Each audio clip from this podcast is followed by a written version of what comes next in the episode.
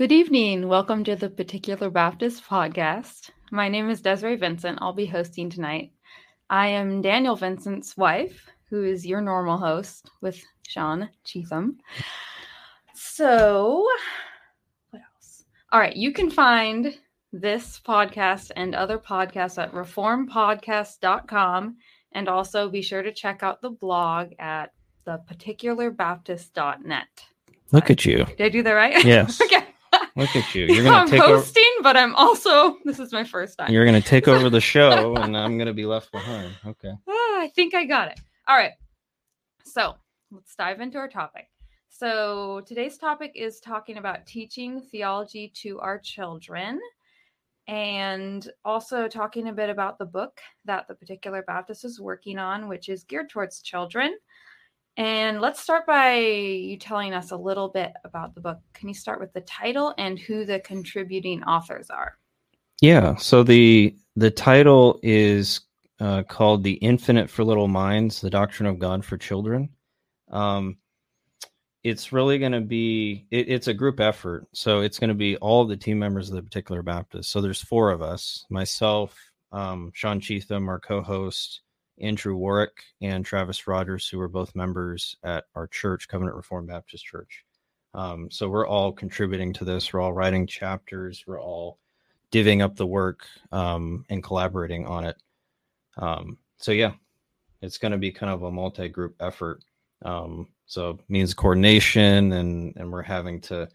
Uh, we've had some lengthy discussions on how we're going to write it and how things are going to play out. Um, so yeah, it's really the whole team. Okay. So you guys like collaborating each chapter or there are there certain chapters written by certain authors or how's that? How's so we're all going to collaborate on it um, on each chapter all going to review each other's work but we did assign chapters and sections to different uh, members of the team Okay. And like will it be labeled who wrote which chapter like within the book? um, you know i haven't actually thought about that that might be something good to do um, but we'll probably hmm, you know i don't know yet Okay. i really don't right, know Well, picking your brain We're here. kind of planning as on the fly i guess Did I put you on the spot? yeah Okay. All right. So, on to our second question. So, what inspired you to write a book on this topic? So, with a lot of the resurgence of the doctrine of God that has been going around, um, especially among Reformed Baptists, um, it's kind of this particular issue of the doctrine of God is very is an ish, area of passion for me. Um, I think it's a very important topic. It's a critical topic we need to understand. Um, but I think that it's important that we teach it to our kids. And I wanted to teach this to our kids specifically and really um, kind of formulate officially how we I was going to teach that. You know, was it going to be something um, that I didn't want it to be something that was just off the cuff. I actually wanted to write down what I wanted to teach our kids. And then it, it was just like, hey, why don't we just put this into a book form? And so that's kind of where the ideas um, flew from. Put this into a book form, and maybe others can benefit from it as well. Yeah. Because I know um, in our experience, if you guys don't know, Dan and I have three kids. Mm-hmm. Our oldest is now six, and she's starting to ask some pretty good questions. Yeah, so, um, yeah, we get pretty deep into theology sometimes and devotion. So, I know this will be a good resource for our family and others. So, yeah, I hope so. yeah. So, question number three. As this book is geared towards children, can you talk a little bit about, like, if you have an age category in mind of which age of children might be able to understand this or grasp this? And is it written in a way that children could read it on their own, or is it written in a way that parents would be guiding it and it'd be more like a family devotion material? Or what were your thoughts with that? So I want it to be um, definitely more family devotional. Okay. Um, it, it's certainly, I mean, if you're if the kids are old enough, they can read it. But I really want it to be with the parents reading it to their children, and then uh, it can be in more of a family devotional setting. Okay. So I think that would be the best way to, to deal with it. And it's written in a way that I think will be readable Mhm. and- or that's how we want to formulate it at least. Yeah. Um, but a way that parents can almost catechize their kids. So it's not written in a catechism format, um, but it's broken down in a way that I think it can be easily read by parents to kids, and hopefully will spur discussion um, as they're diving into these topics. Do you think like any age of child could just be a part of this, like just like the whole family involved, or did you think it was more for older children?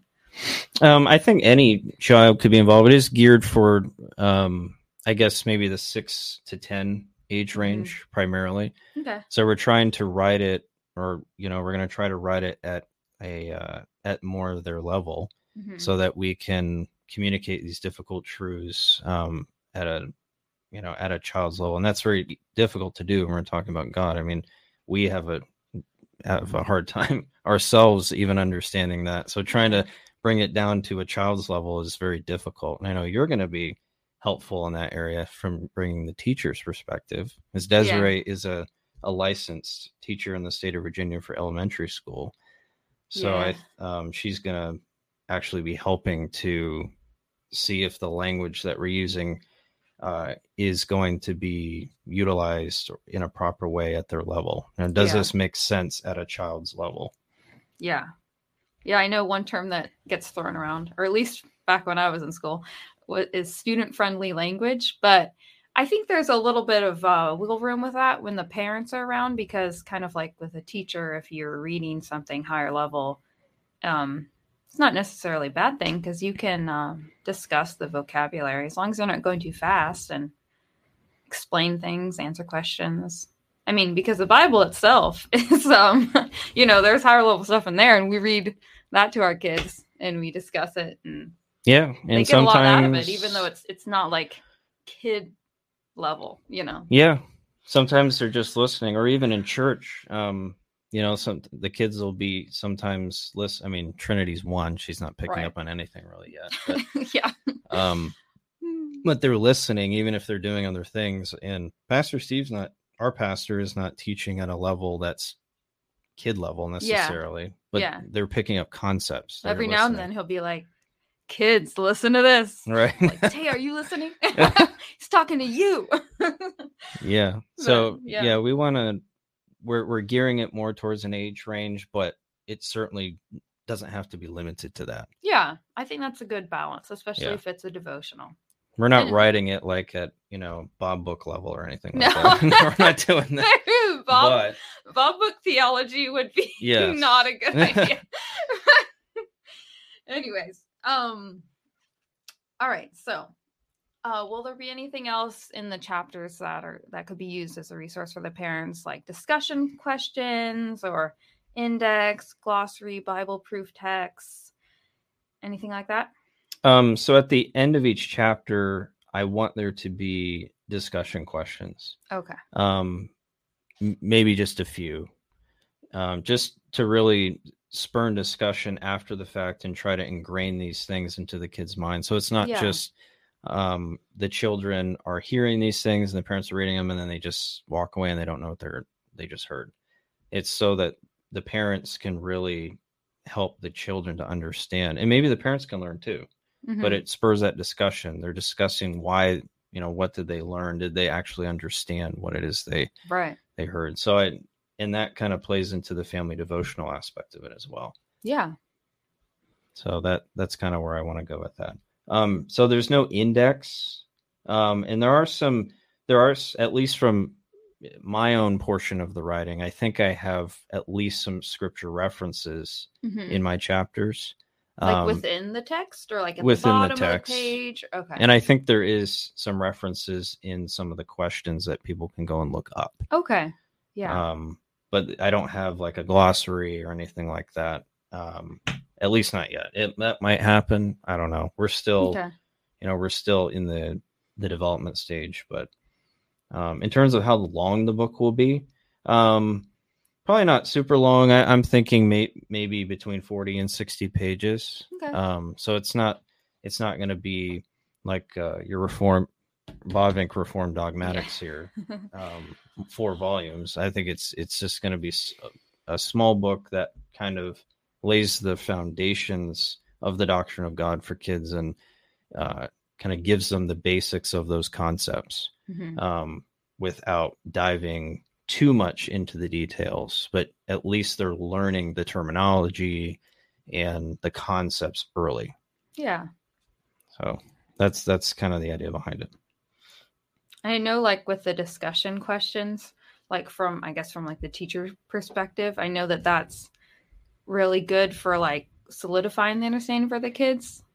If you have to talk about something, helps you to remember, helps you to learn, and then it also helps the parents check for understanding. Like, do you understand what's going on? If you can't answer the question, we need to talk about this some more. so, right. So yeah, So it helps them to understand, hey, did you actually listen to what I said or were you just kind of yeah, dozing off or something? right, yeah, And it, It for little of- kids, that's unfortunately something that's difficult not to do. But yeah.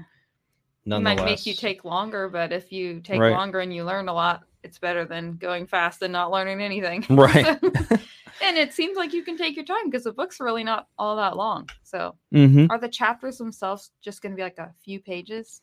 Yeah, that's kind of the idea. Maybe five pages at most. Okay. Um, yeah. There's a couple books that I tried to model it after. Um, there's a book by Joel Beeke. I think it's the ABCs of Christian theology. I don't think I have it Oh. on here. It's probably We might have. upstairs. We were showing it to our friends last night. So. And then there's another one called Obey. Yeah, the obey book. Yeah. But it's kind of the same concept. You have discussion questions and you have concepts But now. I don't know if the Beeke book has any questions, but it it, it, has, has questions throughout. Okay. Yeah, and it's But really it takes short. yeah, it takes chapter. it's topical and then it has a few pages per chapter. Yeah, Um, and that's the idea behind the book that we're looking at. yeah, it sounds good. Okay, so a little bit more into what we, what we were just talking about.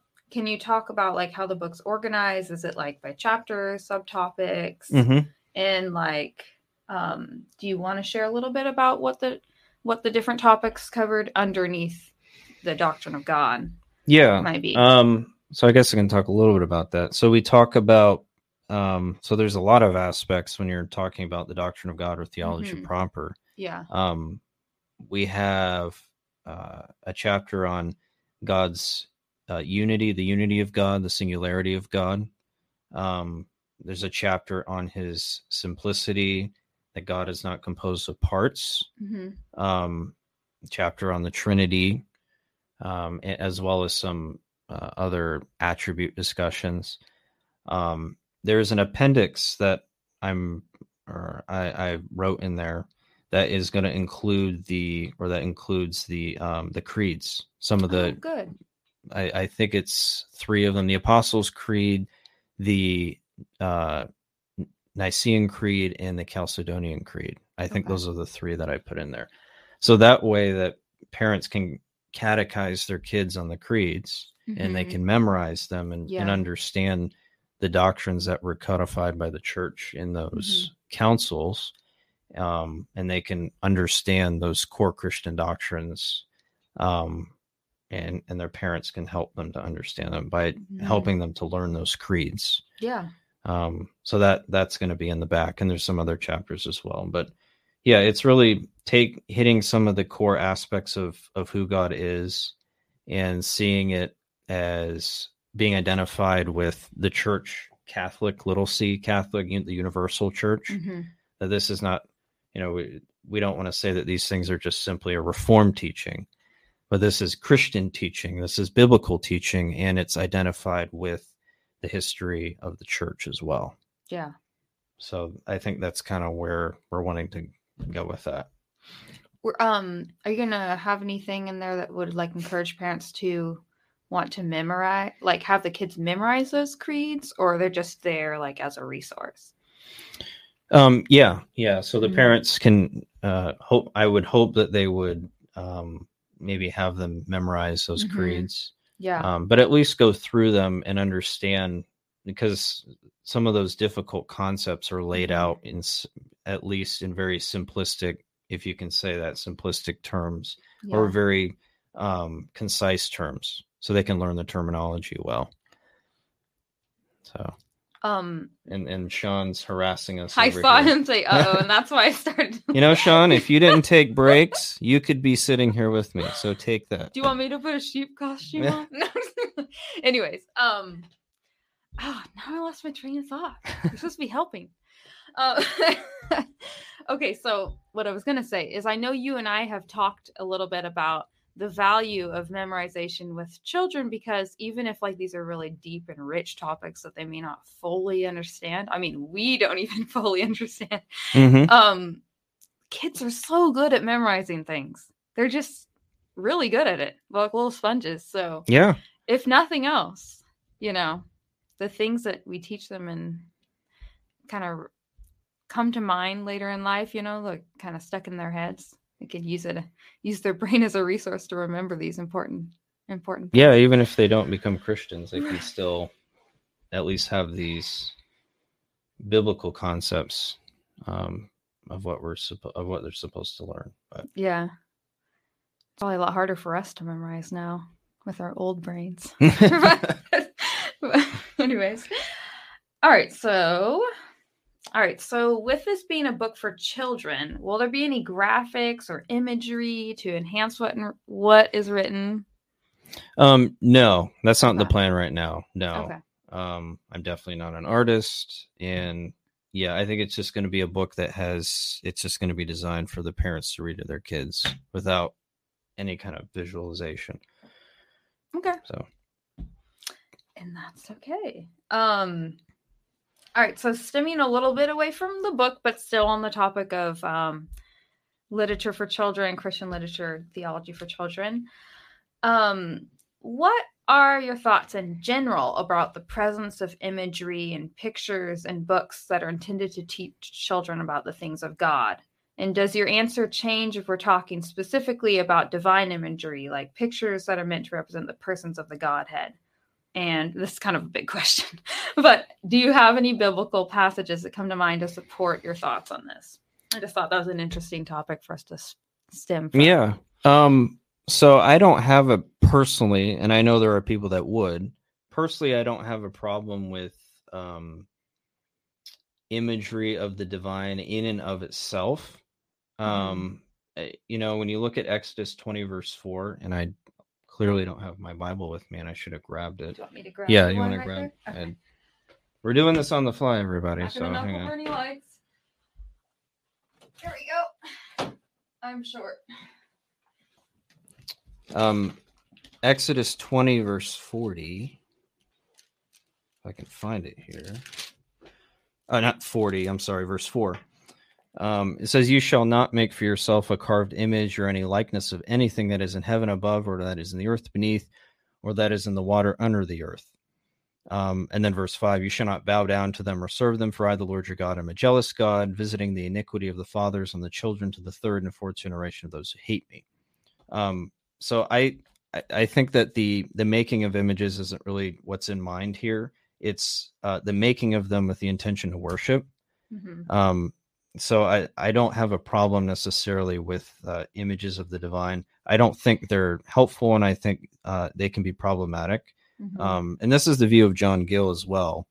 He uh, was a particular Baptist in the late 17th century, and in his commentary on this passage, he talks about this. And I'll read a little bit of what he said.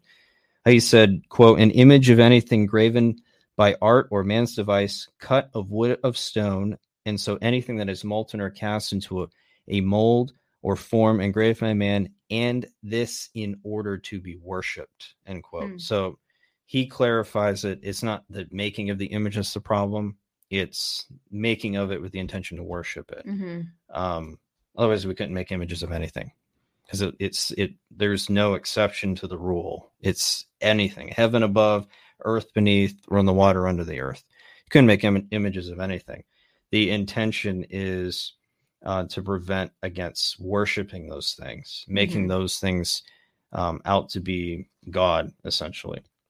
And that is consistent with what is in verses two and three, um, or at least verse uh, verse three. You shall have no other gods before me, or have no other gods before my face. Right? It's playing into that. No graven image that is replacing me.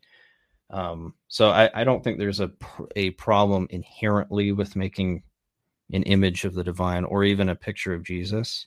Mhm. Um, but I think that there is a tendency uh, to make those images um, what we actually think of God, and I think that's the Mm. danger because we're we we in our finite creaturely minds want to make God looking like us, and we want to try and understand Him in a way that is um, creaturely. right. So I think there is a tendency um, to idolize those things. So I think it's best not to, but I don't think that this is forbidding that.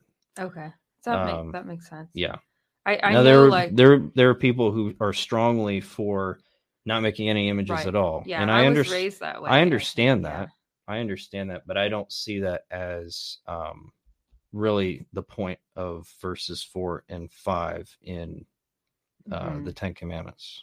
In our situation i don't think it would be helpful in any way because uh, like we've had a lot of conversations trying to explain god god not having a body and I, I think if there was any kind of imagery that would just make it all the more confusing to Yeah. explain especially i mean jesus is one thing he did have a body we don't Right. know what he looked like but he had one but like god the father and the holy spirit you know like yeah she has a hard time understanding the fact that he's everywhere but he's not sitting on that chair Right. like we had that conversation just the other day like trying to Mhm. so imagery that would not that would not work no, even when you're reading about God or about Jesus, i- inevitably because you're reading a book that is has descriptive language, you're going to create images in your mind. right There's no way around that. You you would have to stop reading this book in order to do that. Yeah. So there is a sense again where images being created is not the problem. It is um it's the worshiping of them hmm that is the issue i think here. And i, and I think john gill makes a very good point um, in that it's the purpose behind it that's the problem not the making of the Mhm. images. Yeah. So. All right well good discussion there. Let's see let's move on to our next part all right so do you think there are any common issues that we see in literature available for children to learn about god? And if so what issues come to mind? Um i think based on my experience anyways i think there's a propensity for children's books to make god too much like us too much very much uh, in a creaturely light. And obviously, any language of God is going to be analogical. It's not going to be a one to one comparison. Otherwise, God would be creaturely, and we would have a. There's a whole bunch of problems with that. Um, but I think there's a tendency to dumb God down so much to have little kids at least come down to their level that God becomes more creaturely than he should be hmm that's my that's how i take it um so it like proper language of god being completely other than his creation i think is absent Hmm. or at least seems to be absent um like we said it's not easy to teach these concepts to your kids but we should be very Mhm. careful even when talking to our kids about god hmm that we're not doing so in a way that compromises who he is as we still want to teach our children who he is from the scriptures and not compromise that even if it's difficult hmm but we don't want to uh, dumb it down so much in the intention of being easily understood that we forget those core concepts. Sometimes we just got to tell them hey this is you know this is who god is right? Hmm um, and I think it's good that we teach our children some of these categories and proper language without really explaining the why necessarily at first. Just here's how it is. God doesn't change, God is a spirit and doesn't have a body like men. We don't have to explain all of the why, unless you have Taya. Yeah, she'll ask you have you why. ask. but sometimes she about just, everything. she just needs to be like, uh, okay, dad, I don't get it, but fine. I that's what the Bible teaches. And the why can come later. It's not like we want to brainwash them so they don't under they don't ask these good questions. Mhm. But at their age, you know, they're not old enough to make these distinctions and understand these things for themselves yet. So it's Mhm. just take your take our word for it, and then we'll explain the why later. and i think that's it's it's kind of like when you tell your kid not to go in the street when they're small Mhm. they don't need to know why Mhm. just don't do it Just obey. right Yeah. your life depends on it Right. but they don't they don't grasp what that means when they're young they just i don't i want to go in the street it looks Mhm. fun but we know as their parents and adults that they might get hit by a car and die yeah. so they just need to not walk in the street and Mhm. learn to obey immediately yeah. so that's kind of the way i see it we teach them um, what to believe and the why can come later Mhm. um, Yeah. and the why can kind of come up as needed. You know, Taya asks questions like our oldest, and we can explain to her um, as they come up. But even then, that's going to spur more questions. So, you know, in her limited understanding, just understand the why or uh, Yeah. understand the what, and the why can come later. Yeah. So, I like what you said about um them obeying about like going in the street and things because um like if kids only obeyed what they understood and what makes sense to them like that would be terrible for them and in the same way like we should never teach them that like oh we we're going to believe the bible but if something doesn't like make sense to us or it's like hard to understand then we don't believe that and i was like no we believe everything in the bible right. regardless of our finite understanding of it, just like the kids obey everything we say, Yep. regardless of whether or not it makes sense to them. You know, Yeah. They just So- need to do it. why would I need to have broccoli? It's terrible. No. Just No. do it. We said to do it. hey, broccoli can be it can be good with the proper seasoning. but anyway. Um I was gonna say too, it seems like another problem with a lot of kids literature is a lot of things are kind of like softened or like made to be like cute and fluffy and adorable when when a lot of like the the stories in the bible were they're really not you know so Yeah. um yeah we don't want them to be necessarily like i guess over the top but like you know we're reading through the old testament with the kids right now and there's there's stuff in there that we're going through Yeah, we're, we're not reading. gonna pick pick pieces out right, we're not going to skip over it's the stuff. word of god so We're reading through. We read First Samuel, and we're almost done with Second Samuel in our family devotions. And there's some pretty Mhm. graphic stuff in there. We read a story about um, a rebellion that went against David, and the guy who um, who led the rebellion ran to another city, and David went over there and said, "Give me his head," and they threw it over the wall. And Yep. read that to the kids. and there's Stan Tommy. Yep, they're like, "What?" they may have been dozing off, or I don't know. the Bible says. Take it. You know, that's It, it is what it it is. is what it is. Yep. So, Oh, Dan, you don't mean there's like Noah's Ark is a little cute and all the animals are smiling out the window? Nah, no, the rest of the world died in that story. people It's who like, drowned, and there are You're- probably bodies floating all over the Yeah. place. That's the re- Yeah. that's probably the reality of it. Yeah, we don't need to draw a picture It's of it. but God's that- God's that judgment. Yep. Yeah. That is what happened. But there is hope. In the sign of the rainbow. But- Yes. Uh, anyways. All right. So, question number nine Why is it important that we teach children right theology or teach our children right theology? Um, so for Christian parents, it's really because we're commanded to. Mm-hmm. Um, Ephesians 6 4, um, that we're to raise our children in the fear and admonition of the Lord. Um, Proverbs 22 6, train up a child in the way he should go, even when he is old, he will not depart from it. Mm-hmm. So ingraining these biblical concepts into our children's minds is the responsibility of the parents, Right. right? Ultimately. Mm-hmm. Um, and, and I'm going to read John Gill again. He's talking about this Proverbs passage. Uh, he said, quote, As Abraham trained up his children and those born in his house in the way of the Lord and the paths of justice and judgment, which are the ways in which they should go, and which will be their profit and advantage. Uh, see Genesis 14, 14, 18, 19 and which is the duty of parents and masters in all ages and under the present gospel dispensation, even to bring such who are under their care in the nurture and admonition of the Lord, Ephesians 6 4, by praying with them and for them, by bringing them under the means of grace, the ministry of the word, by instructing them in the principles of religion, teaching them their duty to God and man, and setting them good examples of a holy life and conversation.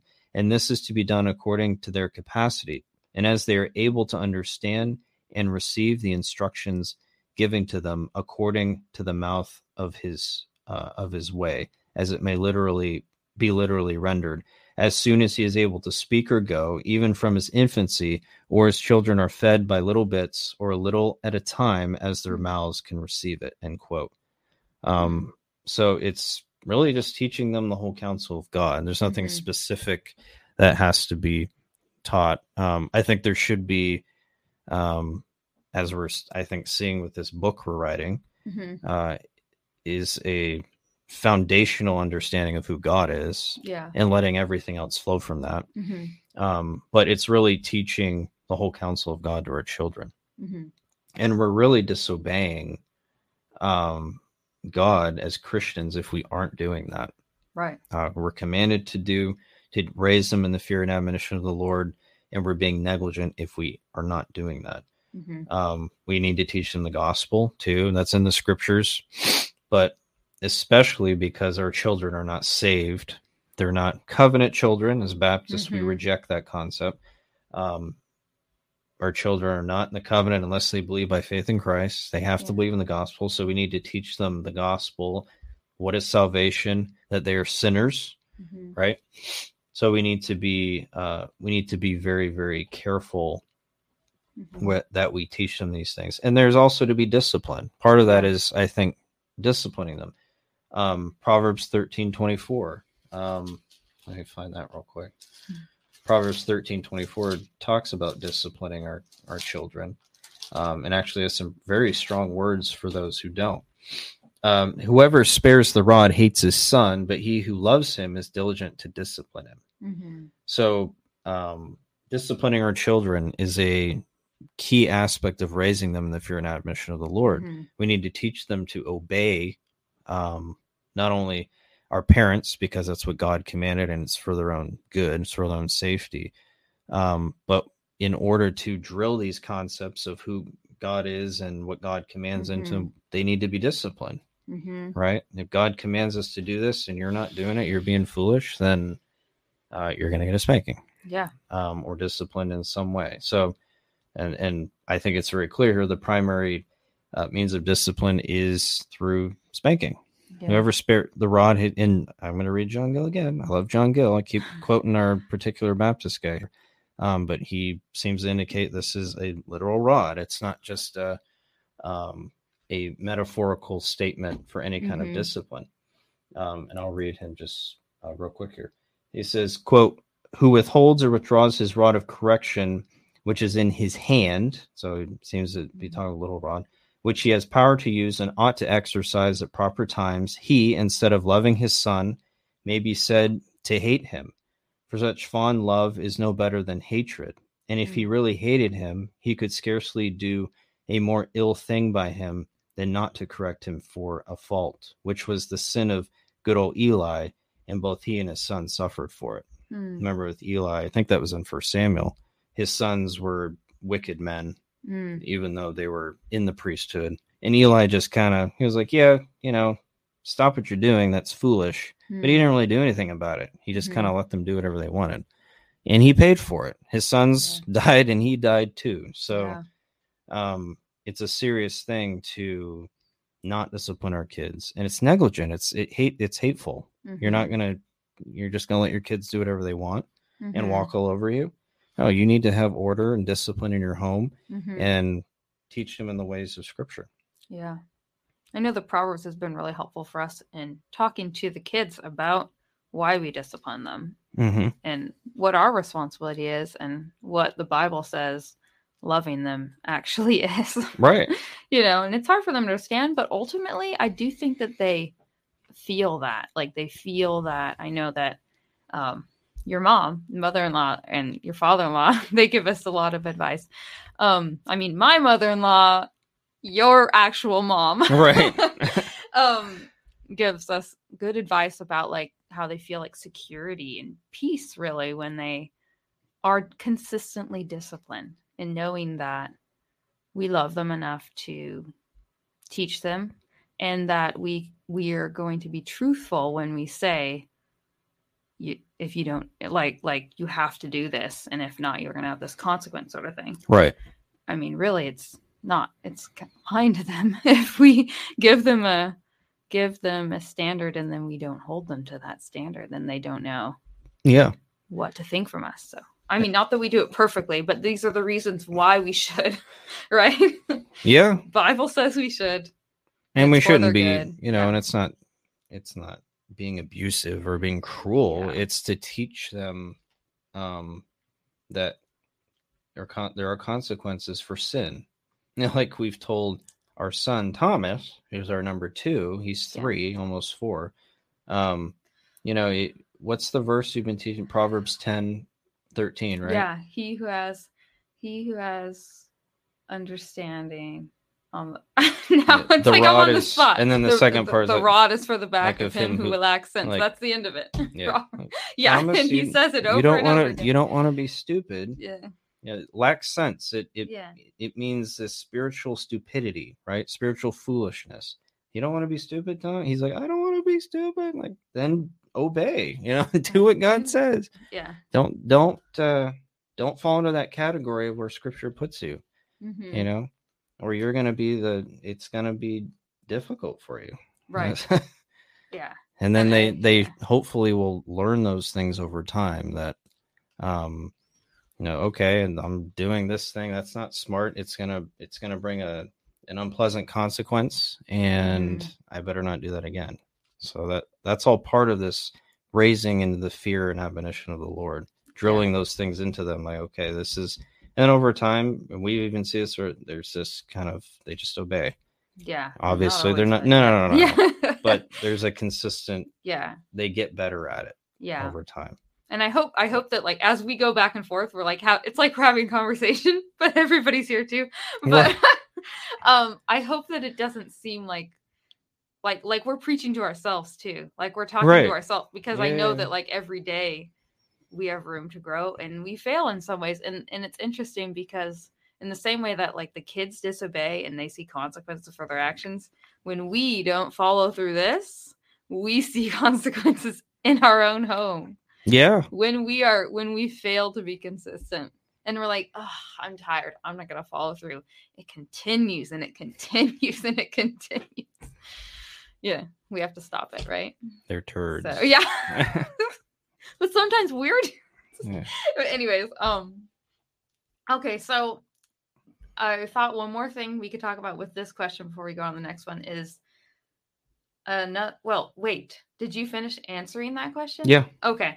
Um so what about bringing us our kids to church? That's another big aspect to this and that kind of ties into the next question. Responsibility of the parents, right? Yeah. Um, so I mean it's a fine line to walk because um clearly biblically the primary means of raising our kids is the parents' job, right? Mhm. They it's their you know, they are your children. You have direct oversight over them. You see them every day. Mhm. um, and the Bible puts the onus on the parents to raise their kids. However, with that said, that doesn't mean that the church doesn't have a role in that. Mhm. Um, the church should absolutely have a role in that. Um, and it really comes through the parents being consistent in taking their family to church Right. and sitting under biblical teaching. Um, and I and I dare say that if if parents neglect um, the the Lord's Day and bringing their children to church, uh, to a Mhm. good, sound biblical church, they're being negligent to their Mhm. kids' souls. Uh, you know, people can throw rocks at me, whatever. That that is um, an, a critical aspect of raising your children properly as a Mhm. Christian parent. Um, that you need to have your your family in the house of the Lord as much as possible in a good biblical um, church Right. um, that is really where not only your kids will hopefully hear the word of God preached Mhm. and see in the sacraments the gospel um, and seeing these core truths of the Christian faith being presented. Um, but it's also good for the parents because the parents are learning these biblical truths and and understanding uh, what the scripture is being taught from the man of God, right? And they hopefully will trickle that down to their kids in their family devotions and in in teaching um, at home so I think that's absolutely part of uh, of raising your kids in the fear and admonition of the Lord. And it sets an example. If you're neglecting church for, Mhm. you know, you're not going to a good biblical church. You're keeping your family away from there for no um, biblical reason. Um, you're not setting a good example on what it means to fear God. Because as Christians, we're commanded to gather with one another. Mhm. Hebrews is very clear about that. Um, and that was clearly in the context of a local church setting. It wasn't this kind of, you know, I'm part of the universal church and I'm just kind of doing my own thing over here.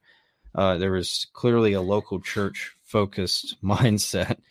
Uh, there are people who have that kind Oh of, Oh no, I I yeah, people I, have, a, agree hundred percent. they don't have their ecclesiology is totally out to The lunch. Lord's and Day doesn't mean anything. Yeah. Right. No, it, it, Um, it does. yeah you're not you're not setting a good example for your kids on what it means to fear god and if you're not Right. doing that how in the world are you really obeying god's command to raise them in the fear and admonition of the lord you're not Mhm. you're being Yeah. you're you're just not doing that at all um at least in that way so they need to be exposed to these things right, right.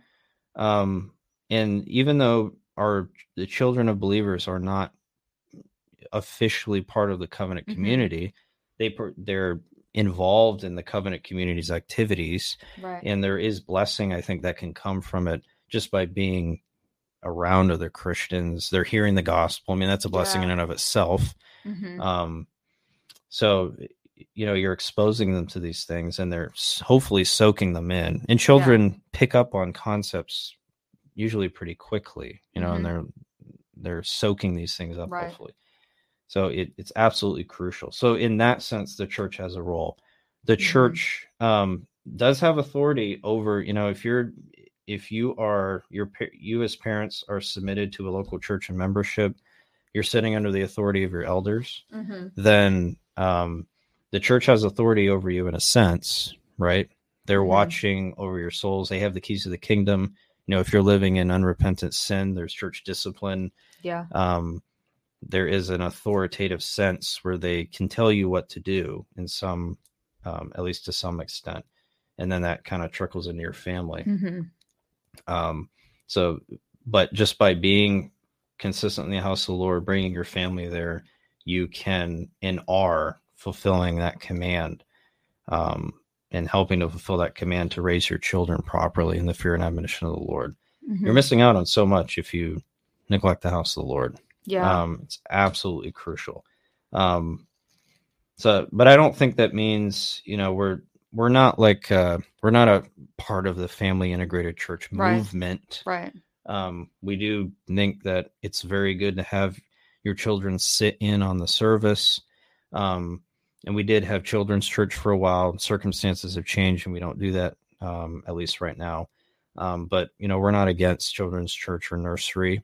I think got that was just Sunday school. Sunday school Yeah. during equipping hour, not during the main service. Right. At our church, at least. Yeah. That's what we did. and we have a we have a nursery you know that's not to say those things don't have their place hmm um, but the primary focus is uh, the preaching and teaching of the word of god and Yeah. children should be taught to sit in that right learn to sit still and it goes back to the discipline thing Yeah. sit still be quiet we're in church you don't Yeah. have to sit there like a statue but you know like with our kids we give them things to do so they can uh, learn to sit quietly Yeah. you know they're they're little kids they're not going to sit perfectly still um, they need something to do but they can sit quietly they can learn and at least start to soak in these things passively hmm um, but it's teaching them that discipline and they're they're learning the routine and they're like Taya knows the doxology. Yeah. and she sings it and Yeah. she they're they're learning the liturgy. yeah. So it's those type of things are very helpful. Um and i think are all part of this it, it can that command ephesians 6 4 can really span out into a lot of different circumstances. There's Mhm. no there's not necessarily a cookie cutter way of doing it. Um so yeah I think uh, also like um, family devotions at home, which this book would help with, um, is also a great way to practice for the Lord's Day. You know that that whole sitting still and listening, learning self control. You know, we can practice that during the week. Yeah. prepare for the Lord's Day. mm-hmm.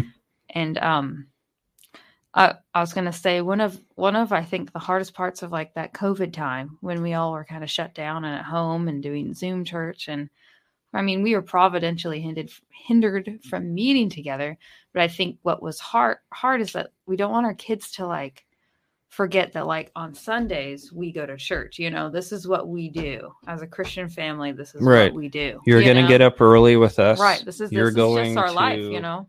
Yep. You're not gonna.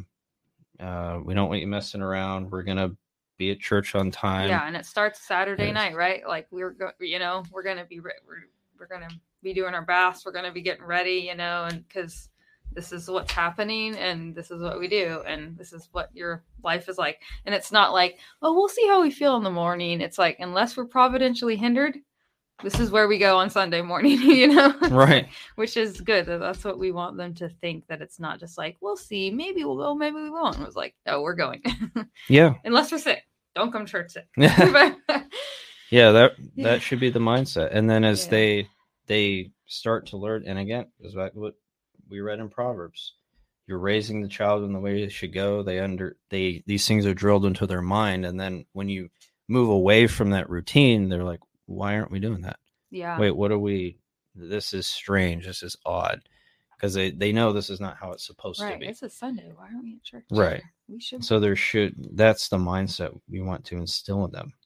i think it's surprising too how well kids can do if they do it for a while like over time they they like as as with all things the more you practice the better you become at it so consistently coming week to week you know you're going to see an improvement you know in their behavior and as all things So Lindsay, um, Lindsay Harmon actually asked some questions. okay Hey, Lindsay. let's see it Let's see. So you asked, you mentioned not skipping over anything when reading scripture to your kids, uh, right? But what about more serious topics like murder or rape? Um, and then I think you continue on here. Do you read over those stories where that occurs? Um, so no, we actually don't. Um, and that's uh, first and second Samuel are a perfect example of that. Yeah, with Tamar, we read that just Tamar? the other day. Yep, we read that. Um, we read the story of David and adultery. Um, Right. and there's there's Joab murdering um, different people who were opposed to David. Mhm. You know, Mister Hitman over there Right. going around taking people out. Um, so yeah, I mean, we we read it. We read all of those topics. Yeah. Um, now, when they're young like that, most of that's going to go over their head, and they're not Yeah. going to understand it anyways. Um, but I don't, uh, I don't believe we should read over or skip over certain parts of scripture just because they're difficult. Mhm. We want our kids to have an appreciation of of all of scripture, and um, and even be exposed to some of these difficult things. That doesn't mean we'll necessarily go into those topics Yeah. in depth. Yeah, we didn't stop to be like, okay, this is what happened because I'm sure you don't know what it means. Like we just read it, you know? Like we didn't hide yeah, it. for the for the most part. I mean, there was like some. to the Tamar situation. We didn't because even even if you are an adult, possibly that doesn't normally read the Bible, you may not even totally grasp what's going on. Like the words that they use in the Bible are not really like when they say lie with a woman or something like that. yeah, It is not that's not even what adults in the world would say. So like the kids, I don't think they really understand at all what happened. no, So and we're um, not. Yeah, we wouldn't. We don't stop to you know say, well, this is what lie with a woman means: right, the birds right. and the No, bees. like, we're not we never even talked about that at all because they're so But- little. But Well, like we want them to. This is the word of God. We want you to be exposed to it, and with warts and all. we might have said even if- something like he did something bad. Yeah, maybe something it. generic. Yeah, with- something like this that. was. You know what was described here was bad, but you he know just keeping it, thing. yeah, without and- going into yeah. graphic detail. Or David took another man's wife. I think we might have said something like that. Yeah, and how that is might wrong be because the kids know that it's one man, one woman. They know, like in Yeah. a very basic sense, what marriage is. You know, Yeah. one man. So one it's a it it's a good question, Lindsay, because it's Yeah. not an easy um it's not an easy thing to to deal with and and you know we have these very difficult pa- stories in scripture yeah, um sometimes very graphic stories that we have to deal with but at the end of the day it's really i i want our kids to be exposed to the entire counsel of god warts and all regardless of their age. And the explanation of those things, I think, can come later Right. um, as they get older. For Mhm. instance, uh, Genesis 19 with uh, Sodom and Gomorrah, Mhm. right? Homosexuality. There's some uh, pretty disturbing things that happen in that chapter. You know, these Yeah. men wanted to do evil things to the two strangers that came. Mhm. Um, a- and Lot made some very poor decisions with uh, with his uh, his daughter, wanting to send them out to those men. You know, there's some very disturbing aspects to that Mhm. um, but it's still the word of God. And this really goes back to what we were talking about with Ephesians 6 4, that we're to raise our children in the fear and admonition of the Lord. And that really means teaching them all of Scripture. Mhm. Um, and that's going to look differently in different situations, but we should be exposing them to all of Scripture Mhm. um, and not piecemealing it. I think that can be dangerous, especially when you're talking about biblical interpretation. Um, because if we if we start piecemealing scripture to our kids, um, that can impact the way a particular passage may be interpreted. Because that interpretation, the right interpretation, may be dependent upon um, the part that you're leaving out. right. So it's important that we uh, we expose our, our children, regardless of age, to all of Mhm. Scripture. yeah. Um, now, in, when, in terms of reading, you know, we're we're reading through different books of the Bible right now. Um, we didn't start that until they were a little older, right? yeah. Like we're not sitting there when they're infants and reading them Scripture, although that's not a bad thing. But we waited a little bit. Um, I think more because of attention span and you know their their attention span is just nothing when they're really really little. hmm Um, Yeah. Trinity sometimes will go to bed. And Right. Then, then Ty and Tommy will listen. Yeah. And Trinity sometimes sits, but a lot of times she's just distracting. yeah, yeah. but Tay and Tommy, we make them sit there. Yeah. You know, um, And the last and question. they're old. Yeah, and they'll ask questions, and that's okay. And then you give a response. But I think it's as part of raising Mhm. your children. If we're really going to teach them the fear and admonition of the Lord, they need to be exposed to all of Scripture Yeah. to ensure that's done properly. Um, doesn't mean you have to sit and read the Bible all through the Bible with them, but if we're reading the Scriptures with them, Mhm. we should just read it. Mhm. Um, and then the explanation of difficult passages can be tailored to their age group yeah. um, and where the they are. Yeah. But I, I don't Yeah. think that we should hide Genesis 19 No. or First and Second Yeah. Samuel in spite of the graphic. Yeah. Uh, And I, I don't think it. anything would be taken away from Sodom and Gomorrah if you said something like they these men wanted to do bad things, you know? yeah, That's not incorrect. Right, It is it's bad, but we don't need to say exactly what bad things he wanted they wanted to do, you know, it just wouldn't be helpful for the little ones. But they know what bad is, you know, they know Yeah. that it's wrong, it's evil, you know. yeah, and they can yeah, and those things will come yeah come later.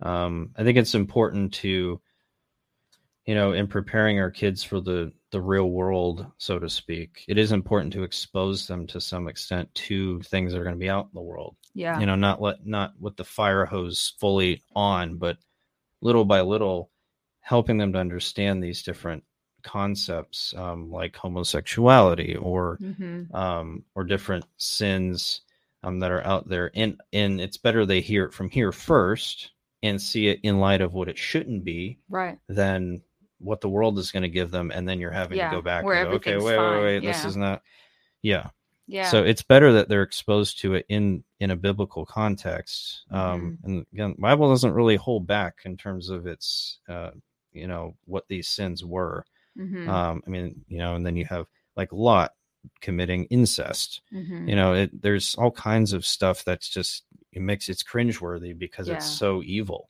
Hmm um but it, it's it's better that they're i think that first they're exposed to these things from here in Mhm. or at least from a biblical worldview um than it would be to just have them get it from the world and they have no understanding of it at all yeah. um and that you know that's going to look different different places but that's really again going back to ephesians 6 4 that's part of that fear and admonition of the lord hmm teaching and uh, that requires us to have an understanding of this book in totem not Yeah. not pe- not through piecemeal Um, so hopefully that answers your question. That was a long answer, but right. uh, but hopefully that br- brings some clarity. And it's it's a very good. It's a, those are very good questions. It's not easy to discern that because I think we as parents want to naturally um, shelter our kids from those type of things. yeah, like you wish they weren't exposed. But, Yeah. but like we we've got a neighbor that's living in, in a, a sin, overtly sinful way that we we've already had to address these things Yeah. at very young age. I mean,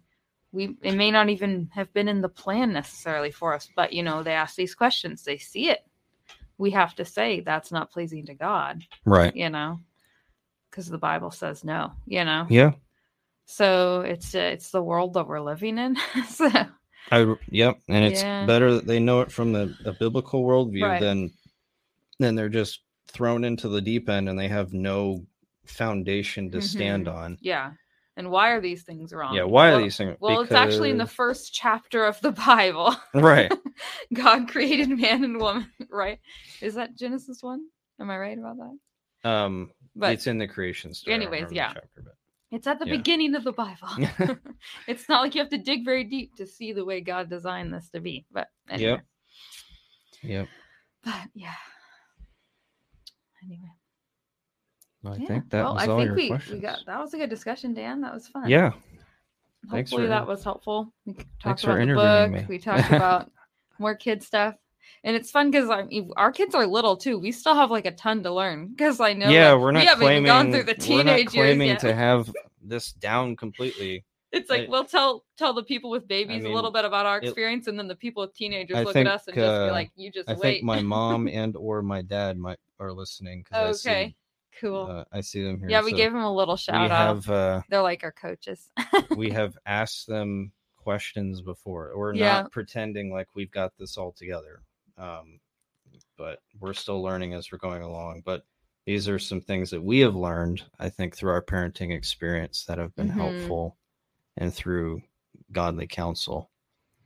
yeah, Um, and I'm sure we're gonna we're probably gonna learn more as we go along as Yeah. they get older. So yeah, and thankfully, you don't have to make it up as you go along because we have the Word of God. Right. so we don't have we'll to. use this as just our guess. use this as our framework and Right. then it's it the implications of that affect different situations so Mhm. Okay. yep All right. Well, that's about an hour. So yeah not that we have to stop in an hour, but you know. so um thank you for joining us tonight. And I hope you guys enjoyed podcast. And I think the next podcast is going to be March 12th. We've got like some family stuff going on on. yeah that's the plan yeah we got family coming out Tommy's of fourth birthday. So, and Yep. yeah, so I think the 12th will be the next one. yep um i don't remember off the top of my head what i had on the list for the topic but um the plan is to to do it Okay. then Oh, one more thing. I think I meant to ask you at some point. Do you have like a little bit of a timeline for the book? Um, so that's really going to depend. Um, so the chapters, in terms of the authors writing all of our chapters and having them in, is is March first. That's the due date, and then Okay. we're going to start, or, or at least I'm going to start going through and trying to uh, proofread them and see Mhm. d- does this flow as a as a cohesive whole? Does it seem to flow as Mhm. one voice? And once we get our final draft down, what we Mhm. feel is a is a solid draft, I want to have other godly men review it. Mhm. Um, Good idea. uh, I won't mention who I have in mind right now, but um, I want to have some other godly men review it. I think that Mhm. helps our credibility Yeah. and it makes sure.